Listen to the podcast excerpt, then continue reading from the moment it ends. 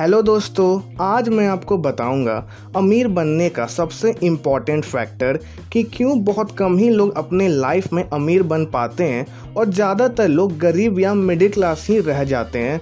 Robert Kiyosaki नाम का एक लड़का था, उसके दो फादर थे। पहले उसके खुद के अपने फादर थे और दूसरा उसके फ्रेंड माइक के फादर थे, जिसे वो अपना मुँह बोला फादर बोलता था। पहले फादर पुअर थे और दूसरे फादर बहुत रिच थे। पहले फादर बहुत एजुकेटेड थे, उन्होंने पीएचडी भी कर रखी थी, लेकिन दूसरे फादर ने स्कूल भी कंप्लीट नहीं किया था। दोनों फादर्स की सोच बहुत अलग थी पैसे को लेकर, इसलिए रॉबर्ट को दोनों अलग अलग सजेशन देते थे। पहले वाले का मानना था, पैसा ही सारी फसाद की जड़ होती है। वही दूसरे फादर का मानना था, पैसों की कमी ही सारे फसाद की जड़ होती है। पहला फादर हमेशा रॉबर्ट को ये बोलता था कि महँगी चीज़ों खरीदना हमारे हैसियत से बाहर है। वही दूसरा फादर ये रॉबर्ट को कभी नहीं बोलता था और वो रॉबर्ट को भी ये बोलने से मना करता था। वो बोलता था, रॉबर्ट, तुम सोचो और अलग अलग रास्ता निकालो जिससे तुम ये सारी महँगी चीज़ें खरीद सको। पहले वाले फादर बोलते थे, अच्छे से पढ़ाई करो, अच्छी डिग्री लो और अच्छी सी जॉब कर लो।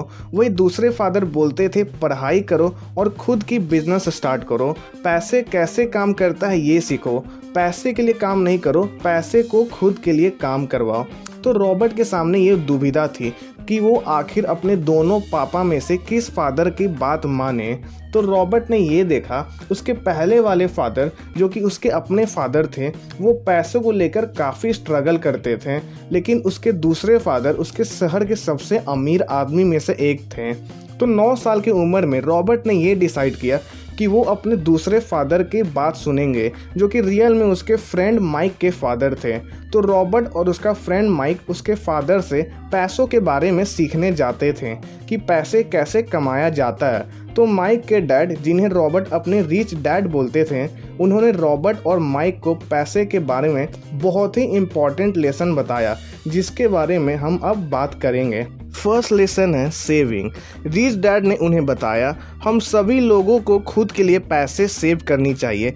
बहुत सारे लोग को ये रूल पता नहीं होता, इसलिए वो पैसे तो बहुत सारे कमा लेते हैं, लेकिन फिर भी लाइफ टाइम तक पैसे को लेकर स्ट्रगल करते रहते हैं। इसलिए ये इंपॉर्टेंट नहीं, आप कितना कमा रहे हो। ये ज़्यादा इंपॉर्टेंट है कि आप अपने लिए कितना सेव कर रहे हो। सेकेंड लेसन है एसेट्स वर्सेस लाइबिलिटीज़ अब जो भी आपने पैसा खुद के लिए सेव किया, उन्हें आपको लाइबिलिटीज़ में खर्च नहीं करनी है। उनसे आपको एसेट्स खरीदनी है। आइए पहले जानते हैं एसेट्स और लाइबिलिटीज़ क्या होता है और उनके बीच में क्या डिफरेंस होती है। रिच डैड ने उन्हें बताया एसेट्स वो होती है जो कि आपके जेब में पैसे भरती है और लाइबिलिटीज़ आपके जेब से पैसे निकालती है। अगर आपको अमीर बनना है तो आपको एसेट्स खरीदने होंगे। और इसका ठीक उल्टा, अगर आपको गरीब या मिडिल क्लास बनना है तो आपको लाइबिलिटीज़ खरीदनी होगी। एग्ज़ाम्पल दो दोस्त थे, श्याम और राम। दोनों को सेम जॉब मिली थी और दोनों को सेम सैलरी मिलती थी।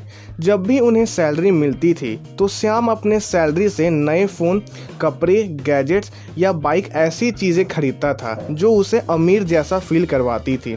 लेकिन उसे ये नहीं पता था, ये सारी चीज़ें लाइबिलिटीज़ है, जो कि उसकी सिर्फ़ जेब खाली करेगी और आगे भी उससे पैसे लेती रहेगी। लेकिन राम ऐसा नहीं था। वो इन सभी चीज़ों पर पैसे खर्च नहीं करता था।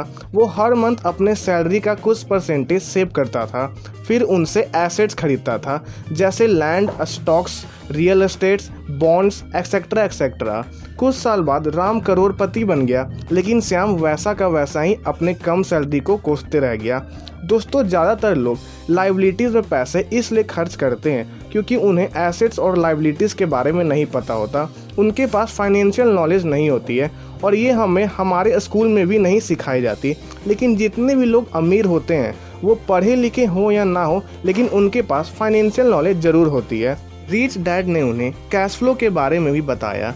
कैश फ्लो मतलब आप जितना भी पैसा कमा रहे हो, वो कहाँ पे खर्च हो रही है? एक गरीब इंसान का कैश फ्लो कुछ इस टाइप का होता है। उन्हें पैसे मिलती है फिर वो सारे पैसे उनकी ज़रूरी खर्चों में ख़त्म हो जाती है। एक मिडिल क्लास का कैश फ्लो कुछ इस टाइप का होता है। उन्हें पैसे मिलती है, फिर वो पैसे ज़रूरी खर्चों में खर्च होती है और जो भी पैसे बचते हैं, उन्हें वो लाइबिलिटीज़ में खर्च कर देते हैं। और एक अमीर इंसान का कैश फ्लो कुछ इस तरीके का होता है।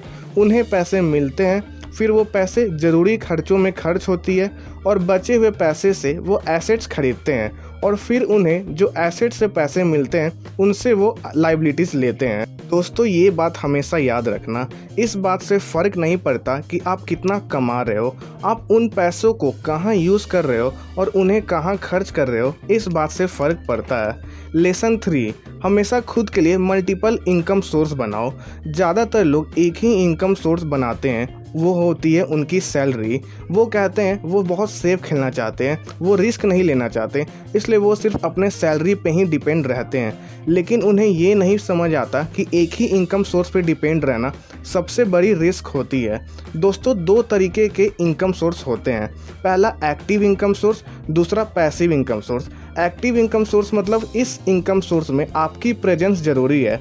आप जितना काम करोगे, आपको उतना ही पैसा मिलेगा। जैसे आपकी सैलरी या फिर आपने कोई दुकान खोल लिया। सेकेंड पैसिव इनकम सोर्स मतलब आपने कुछ ऐसा सिस्टम तैयार कर दिया है जिसमें आपकी प्रेजेंस की कोई ज़रूरत नहीं है। अगर आप काम नहीं भी करोगे, फिर भी आपको पैसे मिलेंगे। जैसे कोई बड़ा बिज़नेस बनाना या फिर रियल एस्टेट और उस जैसे इन्वेस्टमेंट से कमाया गया इनकम ये सब पैसिव इनकम सोर्स में आता है। तो अगर आपको अमीर बनना है तो आपको एक्टिव से पैसिव इनकम सोर्स पे जाना होगा। आपको खुद के लिए पैसिव इनकम सोर्स बनाना होगा।